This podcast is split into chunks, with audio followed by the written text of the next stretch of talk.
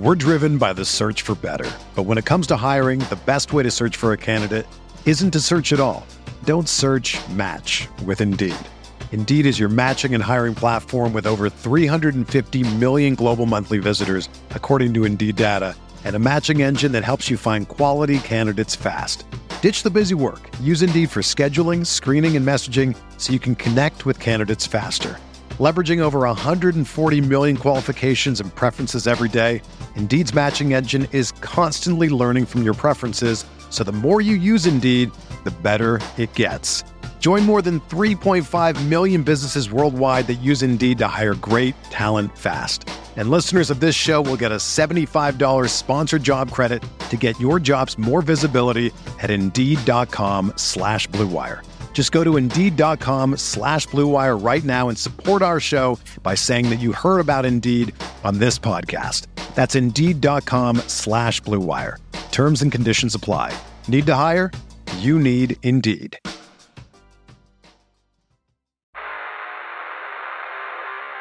You don't want it, you don't need it, but you're gonna get it anyway. The Kevin Sheehan Show. Here's Kevin. Tommy's here. I am here. The show presented by Window Nation. Call them at 866 90Nation or go to windownation.com. Mention my name. They'll take really good care of you. They've got a new deal out, and I'll explain that coming up uh, a little later on in the show. Tommy, how was your Christmas? Did you get the most out of Christmas this year because you were really excited about it? It was a good Christmas. Uh, it was it was mostly because of the family I was with, the people I, I was with. I didn't get anything in particular, uh, you know, as a gift that was surprising. I usually ask for a lot of books. I get them. Uh, I asked for a pocket watch uh, because I used to use pocket watches many years ago, and uh, I have a little collection of pocket watches. My dad gave me the one that his grandfather gave him, and my uncle gave me the one that his great grand at his grandfather gave him, which is written in Italian. The writing on on, on the uh, on the pocket watch. So I got a pocket watch. That was kind of nice. But it was mostly I, I really enjoyed my time with family. It was really nice. Is there a Christopher Walken speech in there with as far as this watch goes and the Yeah. the trip Yeah. that the watch has gone on? no, no, no, no. You know, no. I used to get cheap pocket watches. I mean, this is uh-huh. many years ago. When I was eighteen, nineteen, twenty, like four or five dollars or something like that. And I used to go through them so much because I'd have them in my pocket, in my pants pocket. And you know, when I come home drunk, which was often, I just drop my pants upon the floor, Right. and, and then I'd wake up at some point and wind up stepping on the pocket watch in, in my pants pocket. Uh huh. So I used to go through them a lot. So, you know, you just were so excited about Christmas this year. I mean, you started with the Christmas talk in late November. Um, and when you build up Christmas, which I've gone through many in many years, and it's when it ends, there is a you know, there is a brief um, period of depression that comes with the post Christmas days. Are you feeling that? Well, no, because uh, just to remind you, in a couple of days I leave for Florida. right. Good. Good point. So, so I don't have that. I, I have a whole new Christmas awaiting for me with palm trees and, and beer on the deck and and karaoke. Yeah. Um, well, you know, the thing is, when you're Thom Loverro and you get to spend time with Thom Loverro, even though family has left, you still have you. So why would you be depressed? Um, so wait, wait. I've always managed to amuse myself. you are you are really good by yourself. There's no doubt Yes. about that. Um, what? When are you leaving for Florida again?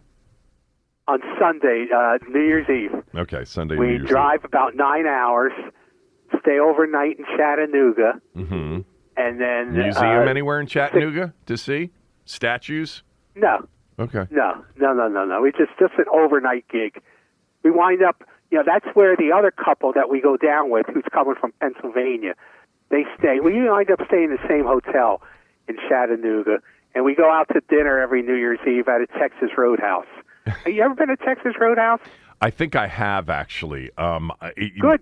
I love their food. I really do. I think the boys and I, I mean- stopped at a Texas Roadhouse somewhere in the bowels of Virginia, coming back from a whitewater rafting trip, which was in West Virginia, but like southwest West Virginia. yeah.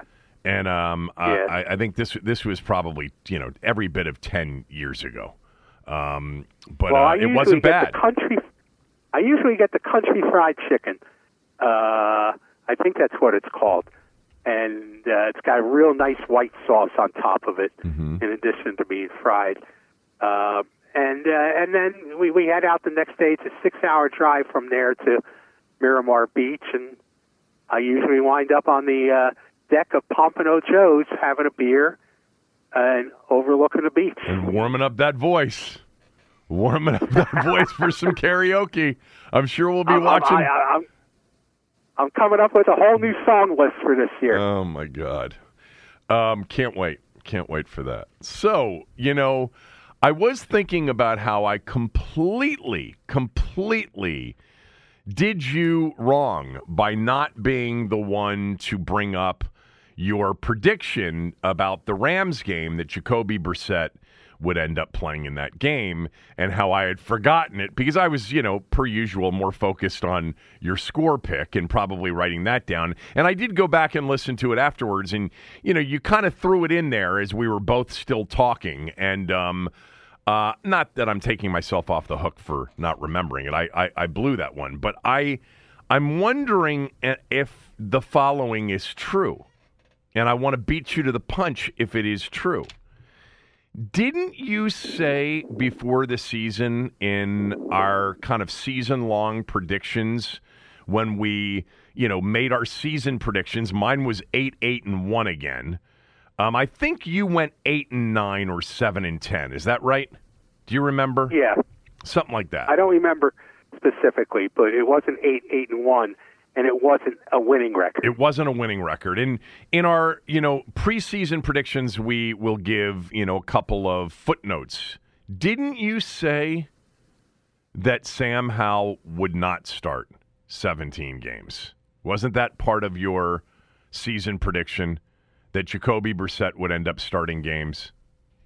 Well, I made up two predictions. I made two predictions. First, I predicted when we were uh, we were doing the uh, before the season started, before training camp started, even.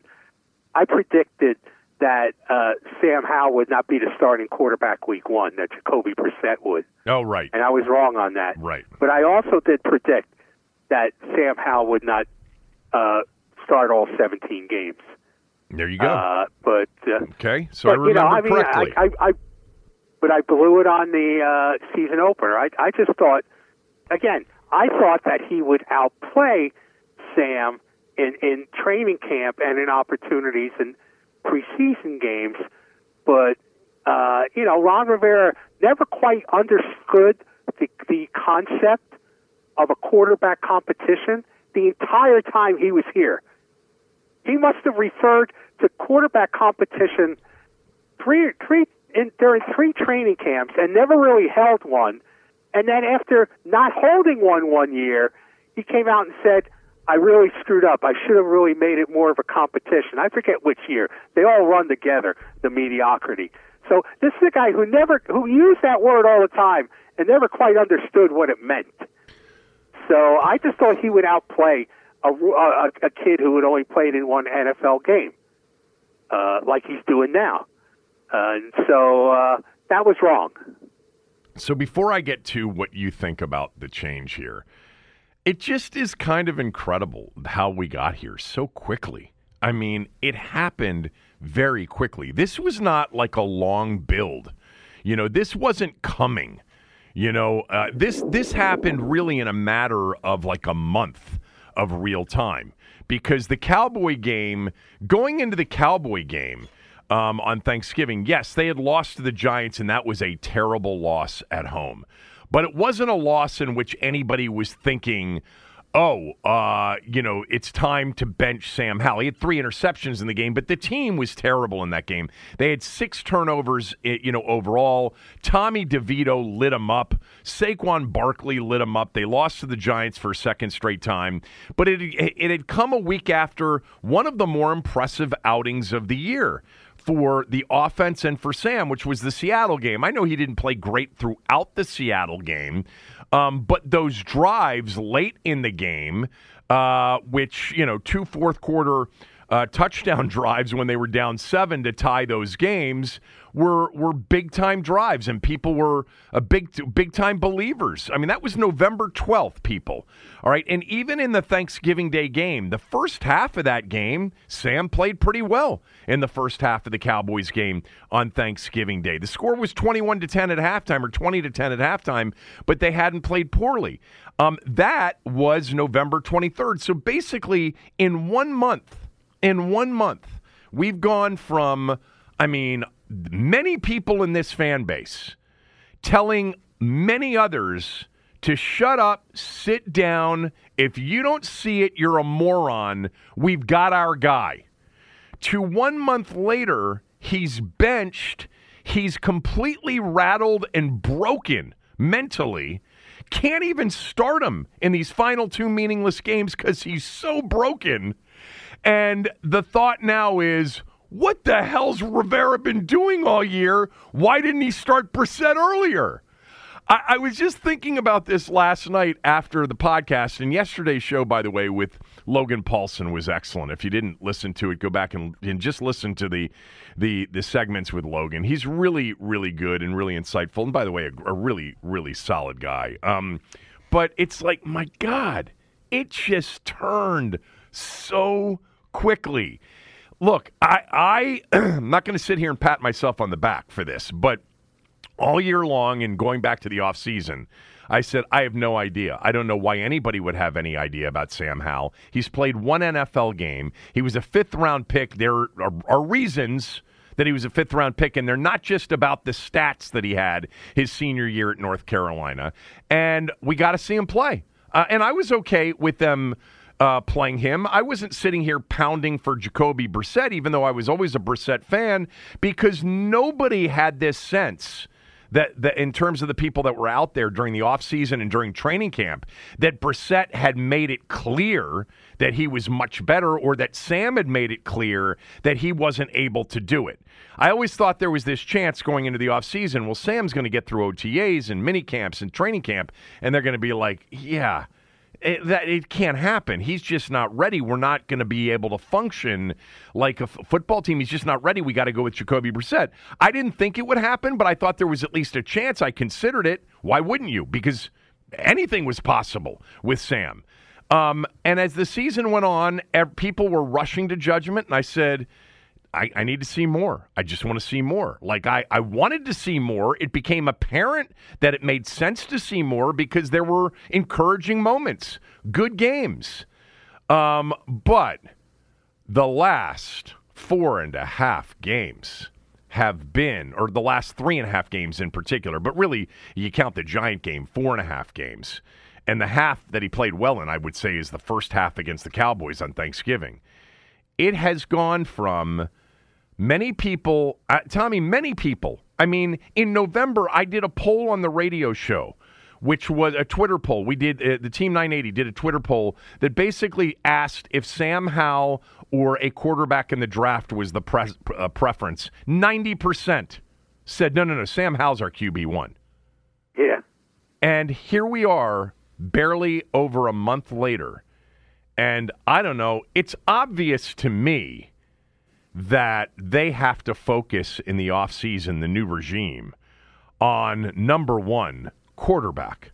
Now, part of that is because of where they hopefully will be drafting, but that quarterback has to be the number one roster priority after the GM and the coach are hired. It's just kind of amazing that we got here that quickly. You know, the dream, Ron's dream, Ron, Ron's wish, his wish casting from, you know, all the way back almost a year ago in January, you know, it looked like that prayer might be delivered for him. Um, at least with you know the answer of maybe um, to it being completely crushed and him closing down the prayer and saying, "Yeah, this one wasn't answered," and he completely shut it down because the kid's too broken to play against the 49ers and the Cowboys. Pretty amazing. It really is. It, it, it's it's remarkable. You know how we offer on on the Sports Fix and the Kevin Sheehan Show a menu of excellence. yes. Well, to describe what happened with the quarterback position this year is a menu of failure. It really is. You know, you don't know what to pick from because there's so many choices. But I'm going to go with this one right here. Eric Bieniemy will be lucky, in my opinion, should be lucky if he gets another OC job in this league. He's had a big part of this disaster. I mean, Ron Rivera built the, the roster that that has left Sam Howell so vulnerable, particularly on the offensive line. But Eric Bieniemy should have seen that. I mean, it was obvious to everyone else. And instead of throwing the ball more than any other team in the league, I mean, this this should have been uh, a baby steps kind of year, especially since look, I don't know if the offensive line can run block good or not. Okay, I, I'm not that well versed in it, but I know they have good running backs who could have run the ball. You know, I think Antonio Gibson has been terribly undervalued and misused, by the, by this coach uh, as, as his career has gone on. Uh, Brian Robinson is a bull. I mean, I just don't understand that. That falls on the offensive coordinator who wanted to bring out his shiny, you know, Kansas City resume and and throw the ball. And instead of developing the young quarterback, which would have been his achievement to say, "Look what I did." Now you have a quarterback that they're too scared to put on the field, and people should say, "Look what he did." I think that that is an open question right now. And, and I talked about this yesterday with Logan Paulson, and that is had Sam. See, one thing was not debatable during the offseason last year, during training camp, or at any point during the season, and that is that Sam actually does have talent. You know, he's got arm talent. He's got mobility. He's got escapability. He's got he's got some really really good qualities, and he's got some talent. But what would have been the best offense for him to be in um, and to grow in? I mean, th- there could be two different answers to that. Maybe Eric Bieniemy thought, no, this is what I want to do to get his growth as a passer. Because, you know, I, I mentioned in week two or three, there, there seems to be a long game here. You know, winning not necessarily the goal here. It's all about the development. And then they started to talk about this is really about developing Sam, and they chose to go that route. But, you know, uh, in, in my conversation with Logan yesterday, and I've mentioned this a few times over the last seven or eight weeks, to me, Sam, I'd like to see what he could do in an offense that runs the football, that uses the run and, and pass together, marries the two together well with good boot, you know, leg or quarterback keeper action, good play action. And the big change that we got to protect him, really, um, was we got more quick game at times, which was a big change and a very productive change for them when they went to that uh, at, at, the point in the season that they went to it. But you're right; like uh, it was in in hindsight, clearly dr- having him throw as many passes, I don't think was the issue as much as not as much as dropping him back as much as they did. Um, and that was not his you know, strength. It was obvious early on that he couldn't see things from the pocket on those longer developing routes with longer drops. You know, getting the ball out quickly on bubble screens and on hitches and yes, but to your point too, more running of the football and and and perhaps even the marrying of of the run and the pass together in you know in a Shanahan esque kind of offense. I think he would have. I think it, there would have been a lot less bad moments or really bad moments Yes. because he had some really bad games, not just recently, Yeah. people. He had some really Yeah, bad I- I- games I at various points in the Uh, season. His whole reason, supposedly, as the narrative went, for coming to Washington was to prove that he wasn't just, you know, carrying the clipboard for Andy Reid. Although, like you've pointed out, he may not have wound up stayed as the offensive coordinator in, in, in Kansas City either. They seemed determined to pay, make Matt Nagy as their offensive coordinator. So his th- this whole thing was, sh- I'm going to show everybody what I can do. He hasn't come close to that. So I, I mean, I, I, uh, somebody will probably hire him as an offensive coordinator, but I wouldn't. And head coach, I know he's he's become the the, the poster figure for the lack of minority hiring uh, as head coaches, but this guy is not a head coach. I mean, take away the stuff that the players, uh, that that the head coach Ron Rivera said the players aren't crazy about him, and then that and that report surfaced again recently, you know, and people could say, well, the players don't have to like him. Uh, well, what, what I don't know if we're talking about like, respect, or what, but there was a disconnect between him and the players from the start of this season, and there's nothing we've seen on the field to show that that changed. So I mean, look, Ron Rivera gets gets you know the bulk of the blame, but Eric Bieniemy carries a big share of it. Nothing on the field except for Jacoby Brissett's performance in the same exact offense against two teams in which the starting quarterback was struggling mightily. And I'm wondering if that's even part of why they're going to Brissett here. If it's almost a favor to Eric Bieniemy to say, we're going to show people that your think so. offense works. Um, I, I don't think that that's really it either necessarily. I've got another theory that was uh, proposed to me yesterday that I want to mention to you. But I, I, I, um, I would be absolutely floored if Eric Bieniemy got a head coaching job. Uh, I would not be floored if Eric Bieniemy is hired um, by another team uh, because I do think that there. Uh, th- I think that, that Eric Bieniemy does know football. I think Eric Bieniemy does know how to design an offense, design plays in an offense.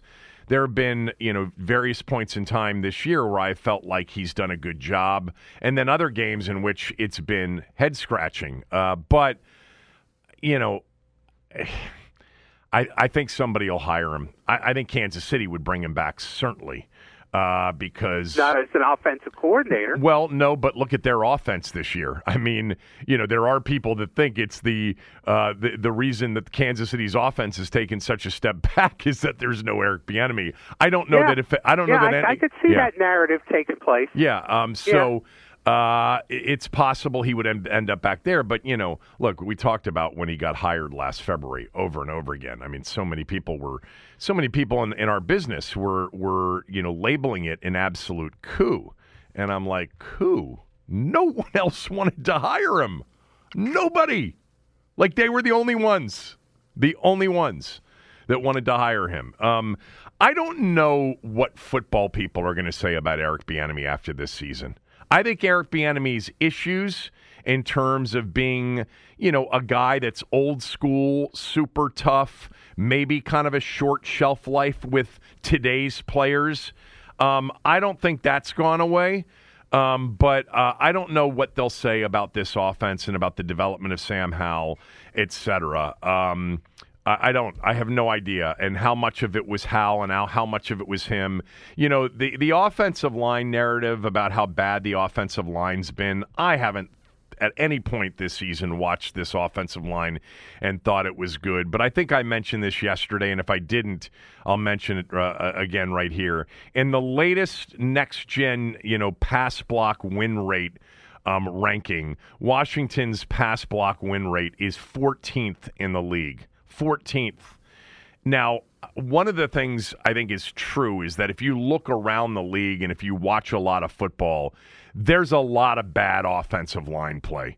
There is Yes, a lot of bad, you know, pass protection units in the NFL. It is the position. Well, look at look at look at look where we are with quarterbacks in the league. Right. I mean, half the league has backup quarterbacks starting. Yeah, you, you have a lot of a lot of protection issues in a lot of places. You've got a lot of musical chairs with injuries on offensive lines, um, and uh, and it's become actually, you know, evaluators will tell you that the quarterback positions become harder to evaluate because of the way college football is played. But they'll also tell you that the offensive line positions are harder to evaluate because they play much differently in the college game. There's a spread look in a lot of places. Um, it's just different, and uh, and you see that with some of the misses on offensive linemen in the draft. I mean, for everybody that's saying no, we're drafting offensive linemen, we're taking this opportunity. Well, I mean, they miss big time too. I mean, it's a crapshoot on offensive linemen as well. Uh, but the Eric Bieniemy thing, I, I would imagine that he's certainly in the league coaching next year. Um, not here, uh, but um, I would be in, I would be absolutely stunned if he was a head coach in the league next year. That would, I don't even think he's going to be an offensive coordinator. I'm just trying to figure out how would the team present that to their fans based on what? Why are we hiring this guy? What would you tell your fan base? I don't see any team that could get away with doing that. He may have a coaching job somewhere, but I don't even think it's going to be an OC. Yeah, I mean this uh, when all is said and done, Washington's going to be in the bottom third statistically of almost every offensive category, with the exception of with the exception of, and I think I mentioned this the other day, passing yards, where you know many were drooling over the passing yard numbers at at various points in the season.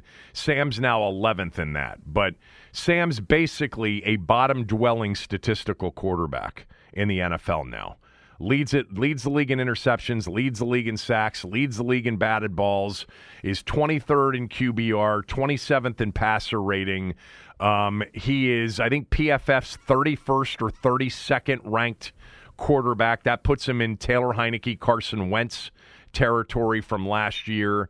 Um, and, you know, uh, yeah, I mean, it's not like they scored a lot. You know, this offense ended up averaging barely 20 points a game. You know, can chalk up the two Philadelphia games. I'm telling you, the two Philly games this year were the games of the year for Washington. Both yes. losses. Yes, they were. Both losses. You know what's amazing though? What? Is so many bozos were ready to throw a parade for this kid before he ever took a snap this year. Well, I mean that's the nature I mean, of it, a lot I of mean, our fans. Yeah, it's it's it, it's it's disappointing in a way. I guess I shouldn't be disappointed at this stage, but it is a little bit disappointing that you know that you have uh, an audience, and I'm not talking about your audience. I'm talking about the general Washington sports audience that doesn't have a better grip on reality. It's not, you know, I, I've I've reacted to obviously a lot of it because I actually think it's funny sometimes to read some of the stuff that I read, and I think it makes for um, for decent content here and there. Uh, it's not just how completely off the, the, the reservation some of these people are in, in the in the way they look at things and the way they evaluate things. And I'll chalk some of that up to just how completely you know, mistreated as a fan base we've been. Yes. How much trauma. And how desperate for Yeah. any Yeah. semblance of hope. I, I mean, I think Yes. we've chalked a lot of that up to that oh, in recent years. But I think, you know, it's the nature of social media, too. I understand that. But, you know, whether it's social media or a lot of it comes, you know, via email for for for people like you and me. I just can't believe that the the certainty in which people have felt recently about, you know, Carson Wentz, Sam Howell, Taylor Heinicke. And it's it's not just that you're wrong, it's that you're a hater. You're not a fan. So go cover you know who in Minneapolis. That's Yeah. what that's what I get Yeah. a lot. By the way, speaking of you know who in Minneapolis, he is going to be a free agent. Just saying. He's going to be a free agent. and it's a new regime. And what if they don't love Caleb Williams or Drake Maye or Jayden Daniels? And they do go offensive line and decide to look for their quarterback elsewhere. Because uh, for, for those of you that maybe still are hanging on to this idea that Sam may be the QB1, and by the way, there's a chance he could be the QB1 here next year to start the season, but they are going to look for a better quarterback, a quarterback that gives them a better chance long term. Whether they find that quarterback or not, you know, that's to be determined. They're going to have a chance, certainly in the draft, to take one with a very high ceiling, a ceiling much higher than Sam's appears to be now after 15 games. Um, but uh, they th- this is this is not over for Sam, and I've said this before. I think he's going to be in the league, Tommy. I think he's a quarterback that's proven enough given how bad quarterbacking is across the board in so many places. Sam's going to be a quarterback. And by the way, I'll go a, step further. Sam will start games again for, for this team or for another team in the future. But I think, and I mentioned this yesterday, and I want to get to kind of your thoughts specific to just the actual benching and your reaction to Rivera deciding to do this. But I think what yesterday really, it, it, you know, there were several things it, it, proved to me or said to me. Um, but one of them is essentially this they've given up th- this whole season was about playing the guy with an unknown ceiling, right? You knew what Jacoby Brissett's ceiling was. You had no idea what Sam's was, but he had some talent. So let's go see if Sam's the guy, and let's pray that he's the guy because then I then I can take credit for him when I'm gone. Well, what they did here in the final two games is they essentially told you that his ceiling isn't as high as they would have hoped it would be. The, the he got the nod to see whether or not he had a high ceiling. And he's got some talent, as we know. Um, and he was the chance for a long term answer because Brissett's not that. But bailing on him with two weeks left uh, is, you know, at least a slight admission that they've got a good idea that his ceiling isn't high enough. Because you know what, Tommy, if it were still still a high ceiling and and they had confidence that his ceiling was really high, I think they'd put him back out there and let him fight through I it. I think they would too. Yeah. Absolutely. Look, uh, you know my philosophy. I wrote about this last week. Uh, I think that I think that Rivera wasted the season uh, with this Sam Howell development plan uh, that, that he had. I think with with Brissett, I think you could argue. I'm not saying they would have. I think you could argue this team could have won nine games, and in this league, that means making the playoffs right now. And you know, one one playoff win, while it may be somewhat fool's gold, would also be a gift to a fan base that hasn't had a playoff win since when? 2005. Right. Yep. So, so I mean, but yeah, this is an experiment that has failed, and and they're telling you that, uh, and this puts now us into you know, we'll put Sam Howell on the bench and then figure out what the hell is going to happen in these next two games. Because everybody uh, of any level of intelligence is going to be rooting for this team to lose the next two games. Right. So that's where I want to mention this. Do you know what Ron Rivera's overall coaching record is? I just wrote it down on a piece of paper 30 seconds ago. You did? 102 and 101. Exactly. 102, 101, and 2. So I had somebody mention to me yesterday there's one reason he's going to Brissett here more than any other, and that is he does not want to leave coaching with a subpar, a sub 500 record. He is alpha male, he's competitive, He's had a winning record pretty much the entirety of his coaching career, and this season has put him in jeopardy of leaving coaching with a sub 500 record. And he's putting Brissett out there for these final two games, even though he did not commit to the final game of the year, um, because right. he's hoping that Brissett can get him one win so that he ends up being over 500 as a coach. What do you think? I, I you know, you you've put it kindly, alpha enough. I think he's petty enough to do that. Well, he doesn't care about the draft pick. You know, that would have to be a Josh Harris. Look, coach, can we Right. call Jake Fromm up from the practice squad and play him these final two games? Please. Okay, we we've got a chance to pick in a quarterback heavy draft early. Um, and so we don't want to blow that with a win. You know, I, and what would? Okay, let me ask you that scenario. Uh, and Ron Rivera says no. I'm not doing that. th- then you fire him. Okay, and, and that's a messy situation. Well, it's actually you and look these with new owners. We, there have been a lot of coaches when you are planning a regime change where it's like you just let them go the week before the season ends. You, you could probably couch that in a way that wouldn't look so disrespectful to Ron. But if Ron said no on something like that, and it was, you know, here, so let me throw out this scenario, and I did it yesterday on the podcast. So they're not going to beat the Niners with Sonny Jurgensen at quarterback on Sunday, okay? Um, so Yeah. th- that one's safe. The finale, however, there's a chance that if Dallas loses Saturday night to Detroit, that that game will be totally meaningless to the Cowboys. They'll be eliminated from the division. They'll have their five seed locked in, and they'll come to FedEx Field for the nat, for the finale, potentially resting starters. That's the game that would be the concern. You gotta, and I mentioned yesterday, if you want them to lose out, which that I do, you really have to root for the Cowboys Saturday night to beat the Lions. I mean, now if they were to lose to the Lions and the Eagles were to lose to the Cardinals, then they'd have something to play for. But are the Eagles going to lose to the Cardinals at home? Probably not. You got to root for the Cowboys to beat the Lions Saturday night. That's a big spot. So if the Cowboys came here off of a loss with nothing to play for, and he's going to go out and put Jacoby Brissett out there because there's no doubt. uh, you, I think you agree with this. At this point, there's no doubt that they're a better offensive football team with Jacoby Brissett because Jacoby Brissett's a better quarterback than Sam Howell.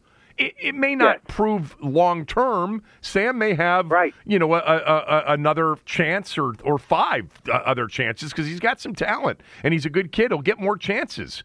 But Jacoby Brissett's a better quarterback right now. It's pretty obvious.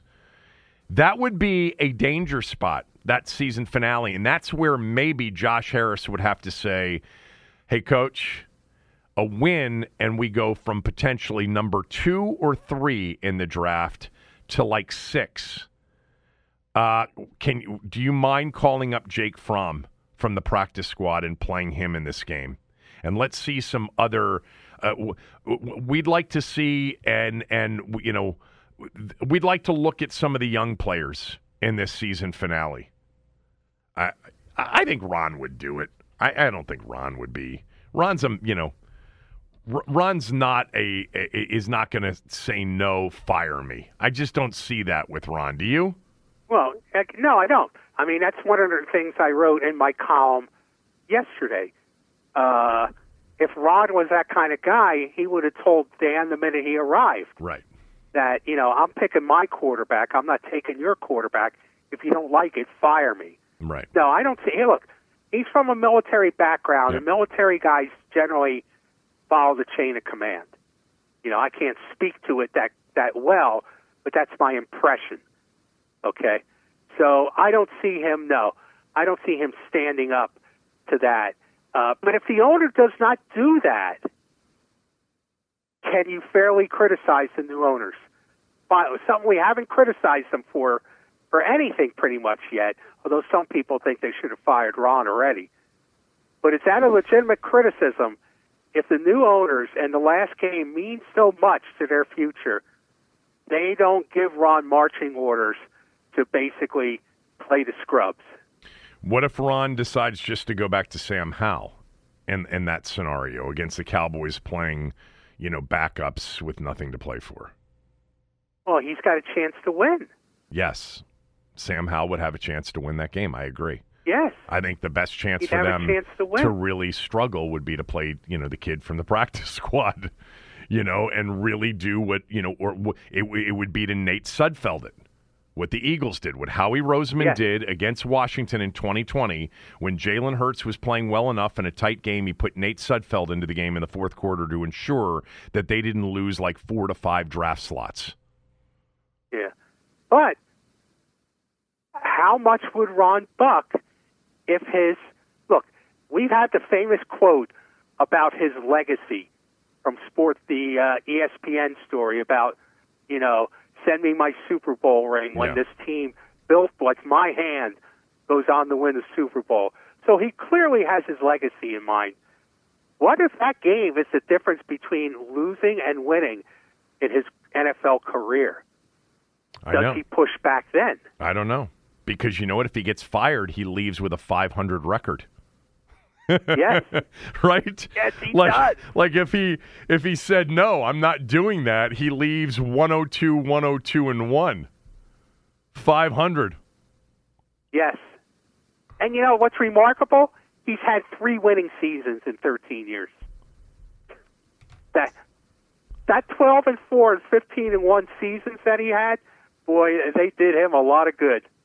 You're never going to get me, by the way, never people out there listening. You're never going to get me to say that Ron Rivera wasn't a decent coach at Carolina. He was.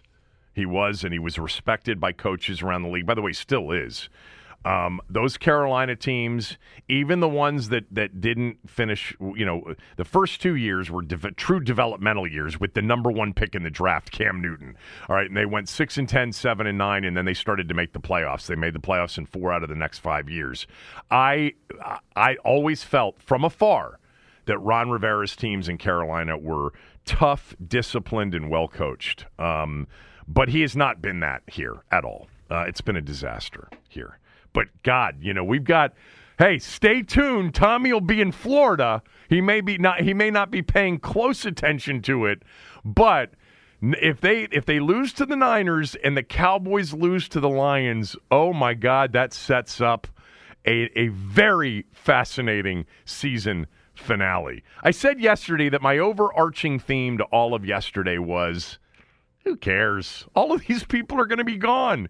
In less than two weeks, they're all going to be gone. And even the two quarterbacks that are left are essentially not going to be plan A in the offseason. Plan Right, A is going to be right. somebody that's not on the roster, probably through the draft. But actually, if Dallas loses Saturday night, there are so many different scenarios. And the idea that we will really look to Josh Harris for the first time, at least I will, I think you're right. By the way, I'm answering your question now. I think my expectation would be for Josh Harris to, to, to step in and say, hey, Ron, Jake Fromm's on the practice squad. We'd like to see him play Sunday against the Cowboys. Jacoby's awesome. You know, Sam's great. We've seen enough Sam. We know what Jacoby is. We'd like to see Jake Fromm.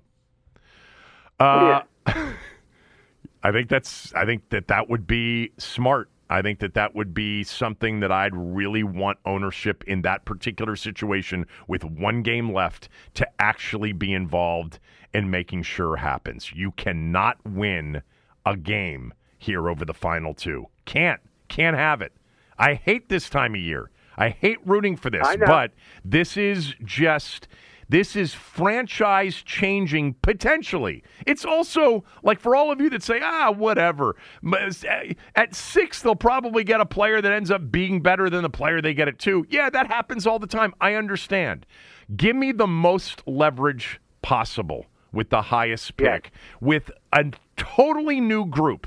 There's no carryover effect winning either one of these two games. There's not even a carryover effect being competitive in either one of these two games. All right, uh, we got more to get to starting right after these words from a few of our sponsors. We're driven by the search for better. But when it comes to hiring, the best way to search for a candidate isn't to search at all. Don't search match with Indeed.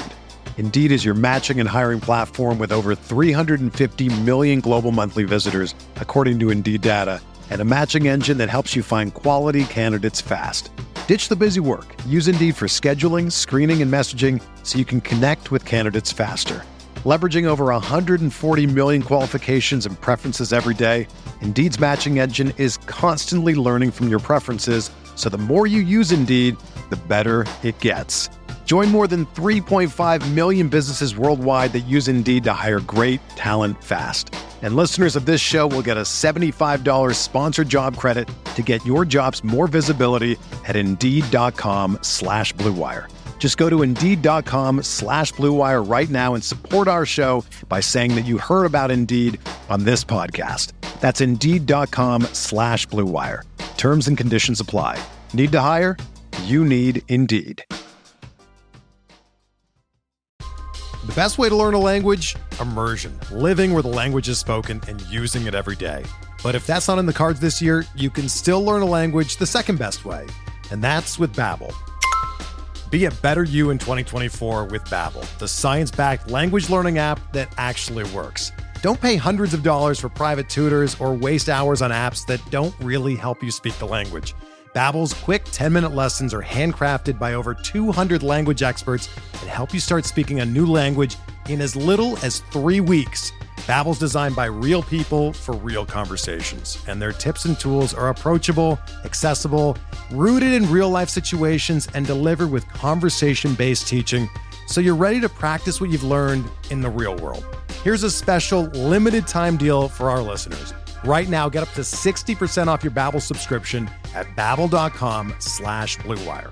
That's 60% off at babbel.com slash bluewire, spelled B-A-B-B-E-L dot com slash bluewire. Rules and restrictions apply.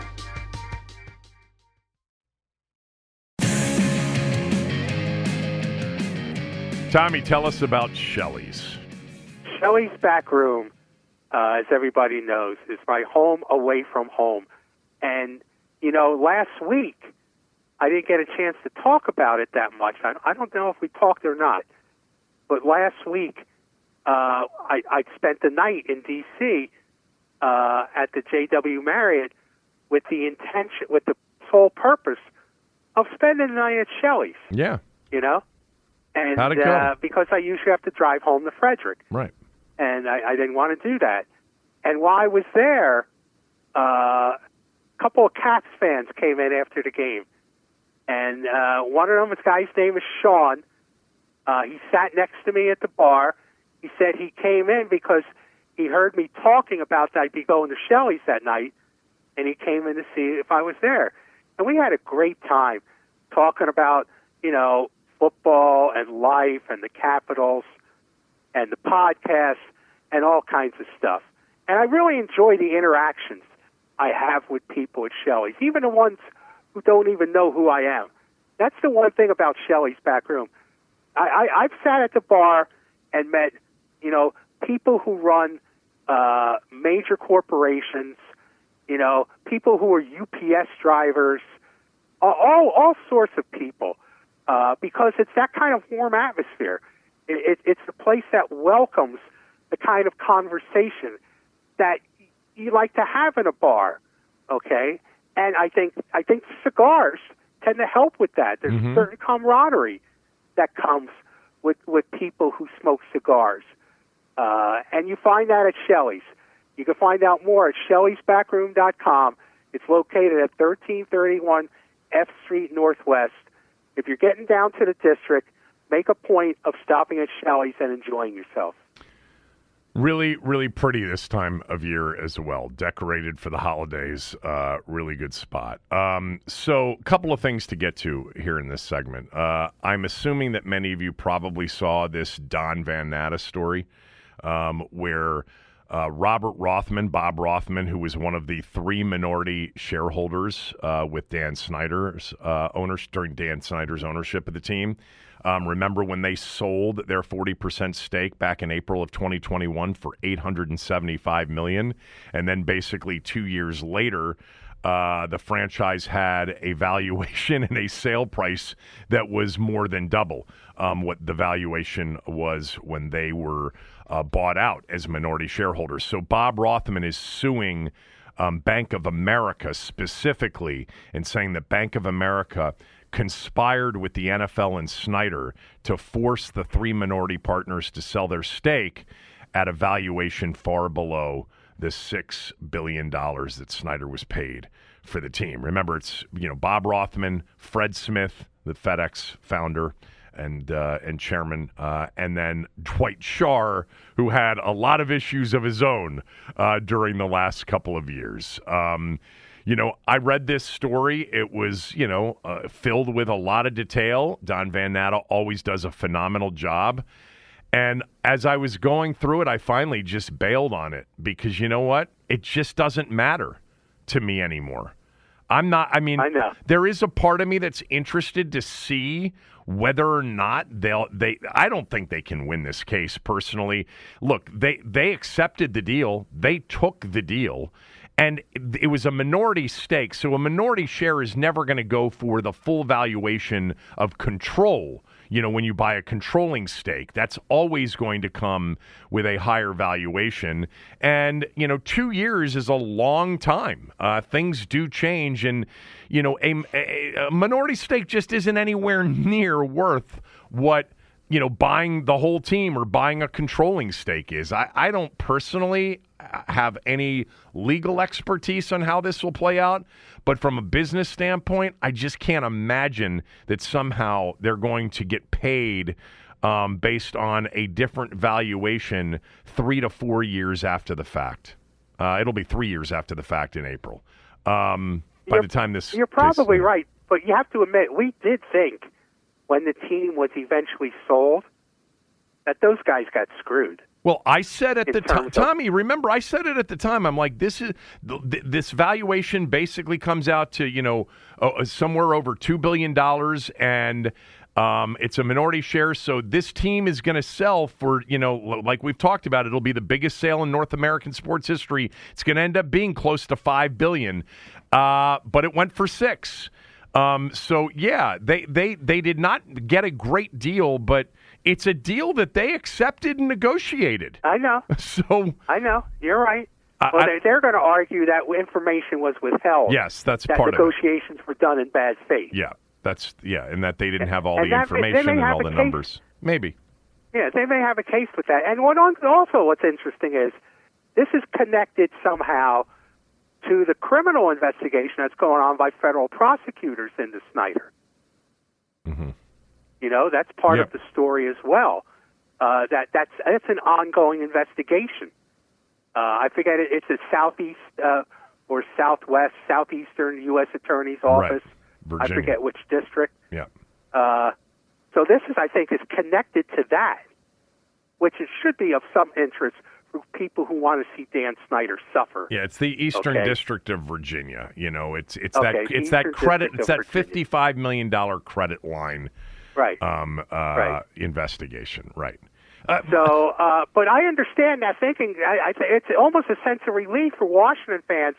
They could read the first five paragraphs and say, "Hey, I don't have to deal with this anymore. Exactly. This isn't my problem." I, I mean, I've, I, as I saw, you sent me a copy. Of five or six people sent me the the story because I, I wasn't paying attention late yesterday when this broke, and so I started to read it, and then I, it, you know, Van Natta's stories are very detailed. They've got a lot of stuff in it. It's a long story, and I'm just like, it, it just doesn't impact us anymore. He's gone. yeah. Like this has nothing to do with the franchise anymore. Um, I mean, from from a curiosity standpoint, I'll, I'll be interested to see if they actually win the case and are paid some of that money. In some ways, I'd like them to take some of that six billion that Snyder got and and and take it back, but I don't really care. Uh, it's it's meaningless. Um, there were uh, a couple of other things, real quickly, because we're going to get to Tommy's prediction for the 49ers game. So, the NFL uh, Hall of Fame list has been narrowed now to uh, the final 15 player ballot. Um, and uh, London Fletcher did not make that list. So, for those of you like me who think London Fletcher has a legitimate case to be a Hall of Famer, I don't think it's a slam dunk, as I've said before. But when you compare his numbers to others who are in the Hall of Fame, it's a pretty compelling case in many ways. And in other ways, it isn't. He did not make the 15 finalist list. Uh, the players that are on there Julius Peppers, Antonio Gates, both of whom I believe are Hall of Fame players. Um, Uh, and then there, uh, Patrick Willis, short career, but man, a great career. Andre Johnson, Dwight Freeney, Jared Allen, Willie Anderson, Darren Woodson, and Devin Hester. Uh, I've always felt like Devin Hester, as a returner, actually belongs in the Hall of Fame. Um, and then Eric Allen, Rodney Harrison, Fred Taylor, uh, and Jahri Evans made it to this stage uh, as well. So there you go. Do you, You have know- any thoughts on this or not? Well, yeah, it's it's it's it's tough decisions because I think most of these guys are Hall of Famers. I think Julius Peppers is. I think Gates is. I think Eric Allen is. Jared Allen, Willie Anderson, Jahri Evans, Dwight Freeney. I think all uh, Torry Holt. I think all the, Patrick Willis. I think uh, Darren Woodson. I think all those guys are Hall of Famers. So it, it's it's a really tough group. And London Fletcher does not belong with this group. Okay, I get that. Yeah, it's a tough group. I it's a, it, I agree. It's a Yeah. tough group to break through. There's no doubt about that. Yeah. Yeah. And the idea of Devin Hester, I think he is a Hall of Famer, but it will gall me if he gets in before Brian Mitchell as a return guy. I know that we're talking about two different type of return guys in a sense that you're putting Devin Hester in because he was such an explosive return guy. Uh, but if you're going to put a returner in, it's the first guy's got to be Brian Mitchell. Got to go in. I disagree on that. As much as I love Brian and as much as I think he's got a case for the Hall of Fame, Devin Hester was an all time electric special returner. I mean, special. The man has 19 return touchdowns. I agree with you. But And- he's not going in before Brian Mitchell. Not in my Hall of Fame. Well, I, he would in mine, and I love I love B Mitch, and I think B Mitch's case for the Hall of Fame. But Devin Hester was clearly the best returner when he was in the league. Some of those years, Brian Mitchell was in the league as well. Maybe just uh, you know the very end of Brian's career, um, but. Uh, Devin Hester was clearly the best returner in the game. It was debatable all of those years whether Brian was the best returner uh, in the game. Um, Devin Hester is one of the greatest and most electrifying returners in the history of the game, maybe the greatest and most electrifying returner in the history of the game. I, I think Devin Hester uh, definitely belongs in, in the Hall of Fame, and I think uh, I would put him in before B. Mitch. Definitely. I've always felt that way, but I put B. Mitch in as well. Um, I got I got one last thing. yeah. Uh, well, we, we're not done yet. before before Yeah. huh? We're not done yet. We this is just Okay. this is just the second segment of the show. We have one more segment to go where we will do Okay. our you heard it here first bold predictions. Okay. But go ahead. If you want to Okay, rush well, the ending I of the show, save it to then. if you want to rush the ending of the show, go ahead. What do you have No, no, no. that you need to get it's to? your show, buddy. I, I just sometimes you're you you drive down the road and you and you get fixated and and you're staring straight ahead and you don't see the cars go, going by you. All right, tell me about the cars that I'm missing. Well, no, no, no. I just had a question. Okay. Uh, I'm not going to be able to see the 49ers game because I'm going to be on the road driving. Right. So I hope to listen to it Mm-hmm. on the radio app. Uh, I just want uh, any listeners uh, to maybe tell me that that's possible, or do I have to like join some kind of society, or you know, or anything in order to listen to that on the app? Just get Sirius I'm just XM. some help just and just do it. Just get a trial of Sirius XM where you can, you know, bail out after 7 days. And then you can listen to either the 49ers broadcast or the Washington broadcast. You'll have your choice of Okay. either one. You see, that's that's why I, I, I that's why I still listen to you sometimes. That's what I would do. I would just, I guarantee you, X- Sirius XM has some sort of 7 to 14, maybe a 30 day trial. Uh, and of course, here's the problem with Tommy. Tommy, who's, you've never had satellite radio, right? No. Is that you'll you, as you're trying to find the, the the broadcast that you want during the game, you'll go you'll you'll go through some of these you know music stations or these old throwback historical you know radio networks where they're playing old radio shows from the 1920s or 1930s, and that's what you'll end up listening to for the entire drive. Um, do you have a prediction on the game Sunday? Uh, yeah. Uh, it will be just as ugly as everyone thinks. 41 to 21, 49ers. 41 21, 49ers. A footnote to the game? I'm paying attention. Uh, no particular, no particular footnote. Does Sam Howell Nothing in. does Sam Howell make it into the game because Jacoby Brissett No. isn't playing well? Okay. Um, No, all right, I'll have Make it. Oh, here's the question though. yeah. Did anyone ask? And I might have missed it uh, because I don't catch everything. Did anyone ask Ron who the backup is on Sunday? No. I don't think anybody asked, but I think the assumption is it's Sam Howell. I don't think I Sam's getting demoted. I don't think he's getting demoted. But if he's if he's broken, right. and you're going to pull the guy who you're starting, right. What, what, what, what if he gets so hurt? badly, Or if he gets hurt? yeah.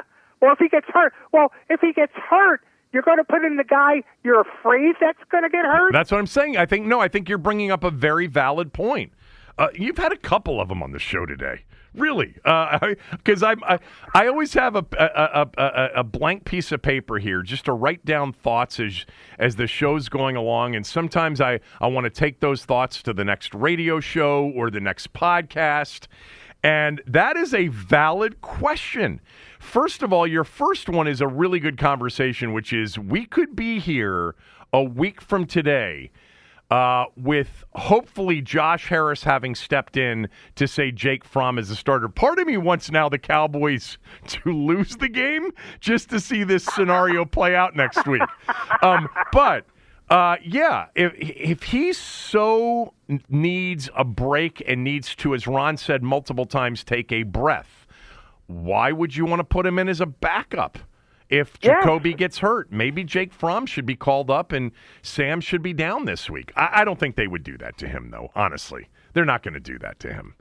They're not going to demote him. When they demoted Dwayne, it was because legitimately he had 52 other men in that locker room that he had, you know, to be concerned about, and it was still early in the season. As far as but it does. It, Sam goes, it's not Sam's well logical liked. to put him. It's not logical to make him the backup. It's there. There is some. Uh, there is some logic to, to, to, to ensuring that he doesn't have to play in the game at all. From their standpoint, Yes. based on what they've said, that's true. All right, we'll finish up with you heard it here first, some bold predictions for the week. And I have a movie recommendation when we return right after these words from a few of our sponsors.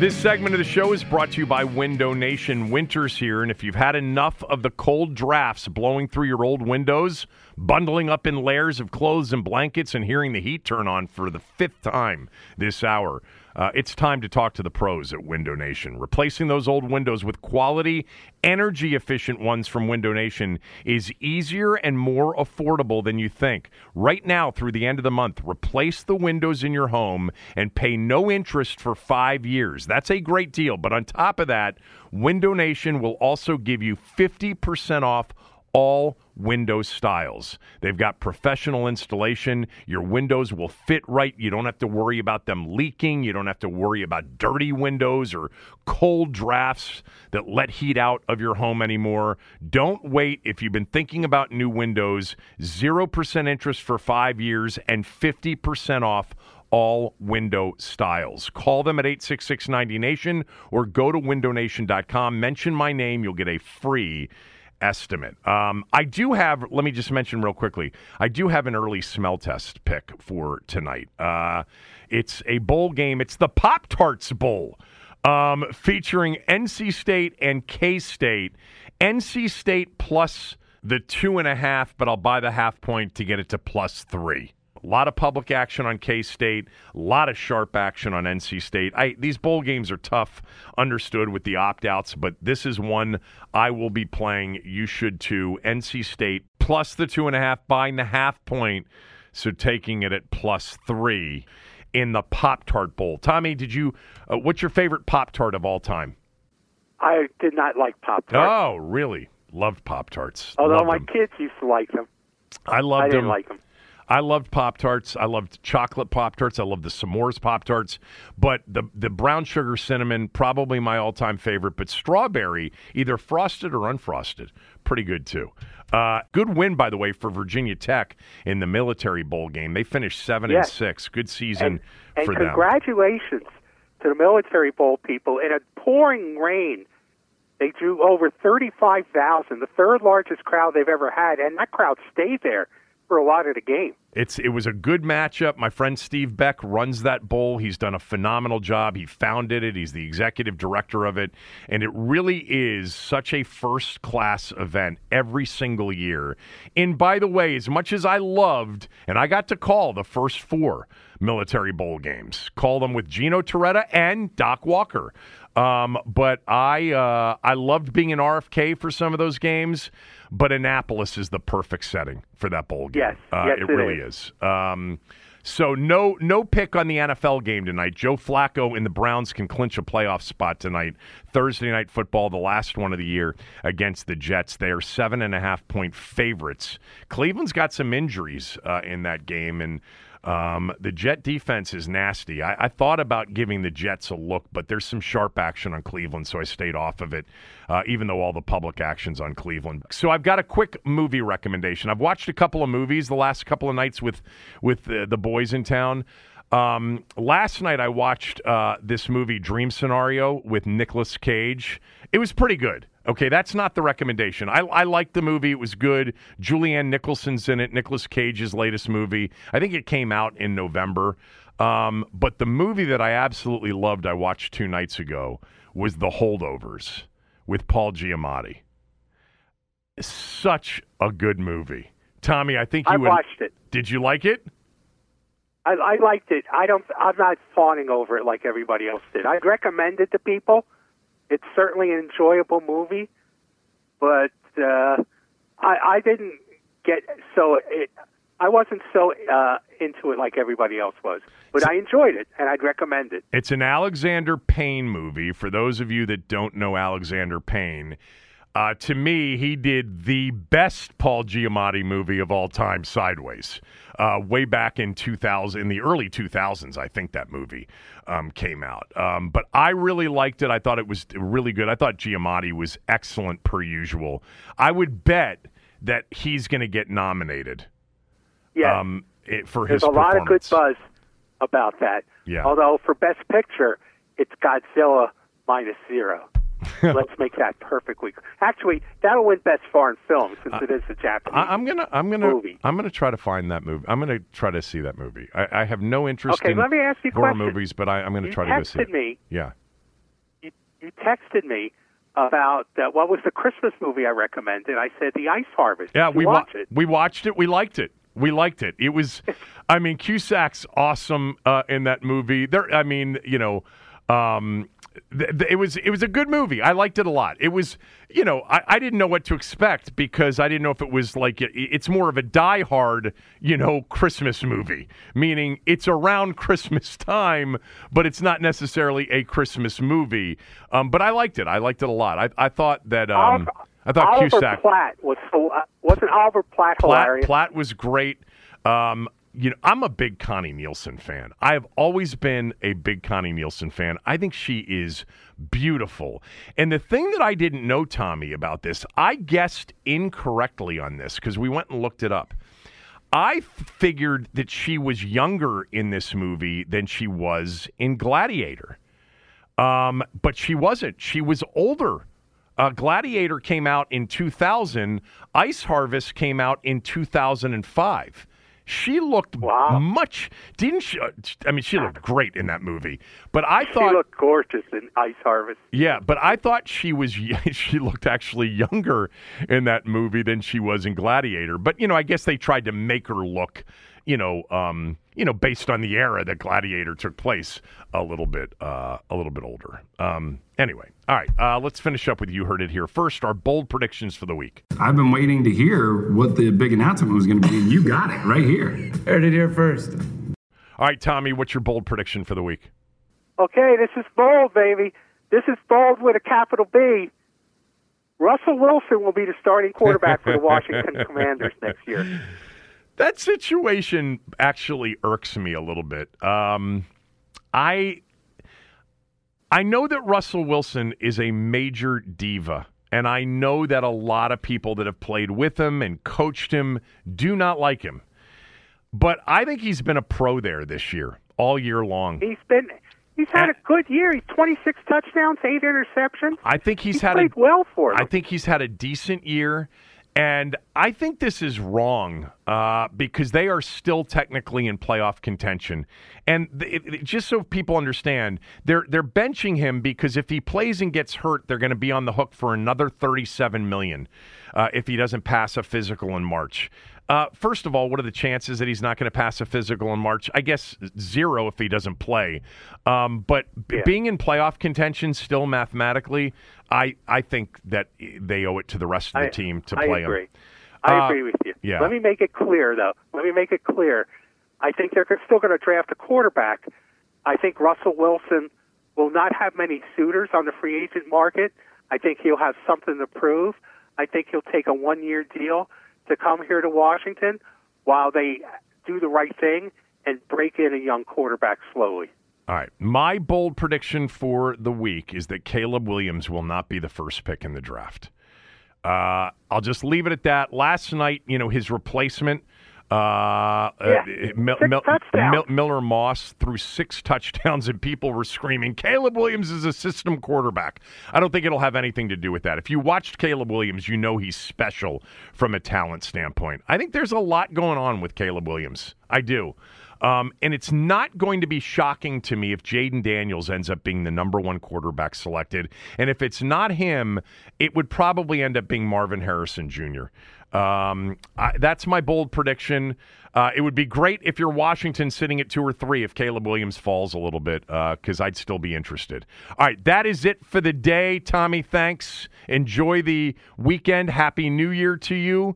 Happy New Year to everybody else uh, from Tommy. Uh, I just I was thinking that this was my last show of the week, but I'll be back tomorrow. Uh, you got anything Yes, else? Happy New Year, everybody. All right. Uh, back tomorrow with Jay Gruden. Everyone is talking about magnesium. It's all you hear about. But why? What do we know about magnesium? Well, magnesium is the number one mineral that 75% of Americans are deficient in. If you are a woman over 35, magnesium will help you rediscover balance, energy, and vitality. Magnesium supports more than 300 enzymatic reactions in your body, including those involved in hormonal balance.